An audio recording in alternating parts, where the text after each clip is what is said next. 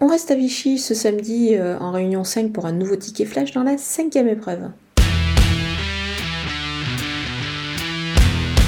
J'aime beaucoup le numéro 3, Indiana Griff, qui euh, va s'élancer de la première ligne. C'est plutôt euh, un atout avant le coup. Elle a hérité également du numéro 3 derrière l'autostart, ce qui est plutôt favorable.